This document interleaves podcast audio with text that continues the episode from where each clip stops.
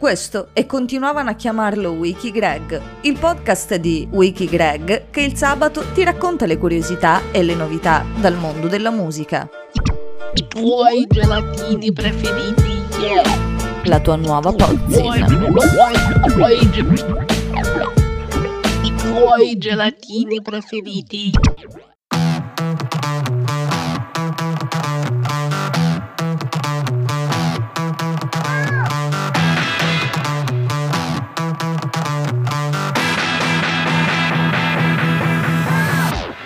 Non so se anche voi in questi primi giorni d'estate avete avuto la spiacevole sensazione che da qualche parte potesse spuntare Chris Martin a cantare la sigla del vostro cartone animato preferito di quando eravate piccini.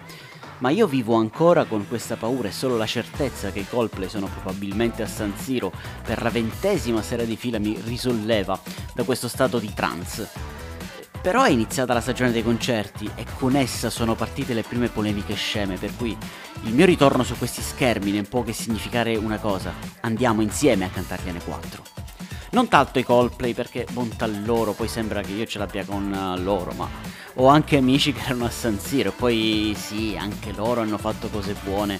Eh, ma tanto ogni volta che inizio a parlare della band di Chris Martin mi viene detto che sono bravi anche se sono commerciali e io vorrei tanto rispondere che il problema non è tanto il piacere al grande pubblico, visto che comunque una delle band della mia vita ha venduto 60 milioni di dischi pur impegnandosi per tutti gli anni 90 a fare l'esatto contrario, quindi alla massa diciamo che piacevano. No, il problema non sono i Coldplay, ma riguarda anche loro e ci arriviamo tra poco. Ci serve però un piccolo preambolo.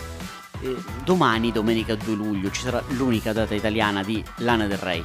Concerto annunciato solo pochi giorni fa come ultima data della prima estate, un festival alla sua prima edizione che ha portato sul palco nomi pesanti come ad esempio Jamiroquai, Bon Iver, eh, Alt J, National Language, Dardust e Nas non primissimo livello per quanto riguarda il pubblico italiano, no? ma un festival con i controcazzi di quelli in cui la direzione artistica ha scelto più la qualità che la quantità.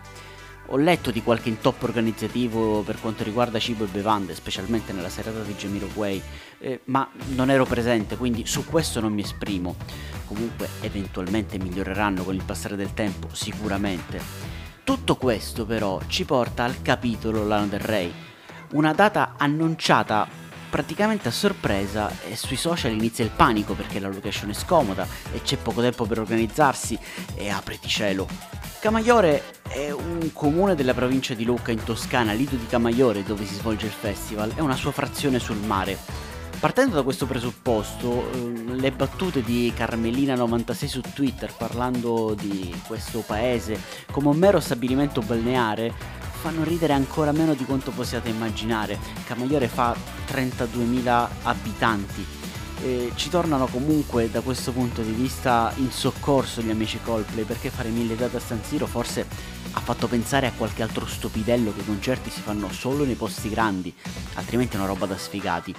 E chissà se lo sanno i sagaci critici del web che il festival più bello d'Italia si fa in un borgo che di abitanti ne conta 8100, meno della metà del terzo anello di San Siro. Ma poi, a parte l'attualità, andiamo a trovare un cenno storico, andiamo a scavare nella storia di questo paese, e per paese stavolta intendo l'Italia. Vi do quattro città. Una è Muggia, un comune alle porte di Trieste, 13.000 abitanti. Poi c'è Mezzago, vicino Monza, qui meno di 5.000. La terza è Roma, e ok, stava però lì, quindi la dovevamo nominare. Infine c'è Baricella. Baricella ha meno di 7.000 abitanti che abitano tutti rigorosamente vicino a Bologna.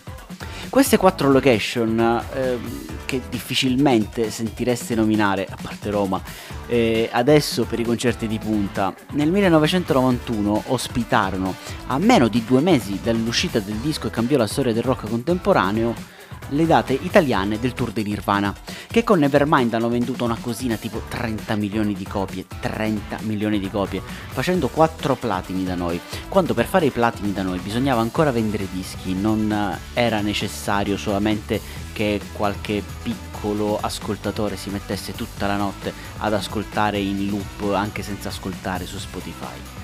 Certo, non fu un successo immediato, ma questa è una storia diversa, una storia in cui per capire la musica devi ascoltarla, devi cercarla, devi sporcarti le mani e andare in posti diversi da quelli in cui incontri altre 70.000 persone che hanno venduto un rene per il quarto pit, come è stato ad esempio da Bruce Springsteen.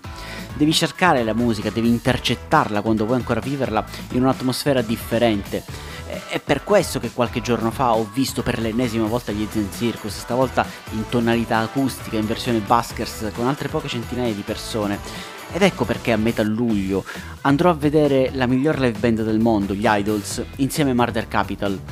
Non suoneranno né a San Siro, né tantomeno all'Olimpico, né in uno dei mille palasport che ci sono sparsi per questo paese, ma sarà in spiaggia, sarà in un comune che fa meno di 20.000 abitanti perché questa dimensione intima della musica forse vi spaventa, però a me fa perdere la testa e in fondo se non ci venite è solo peggio per voi.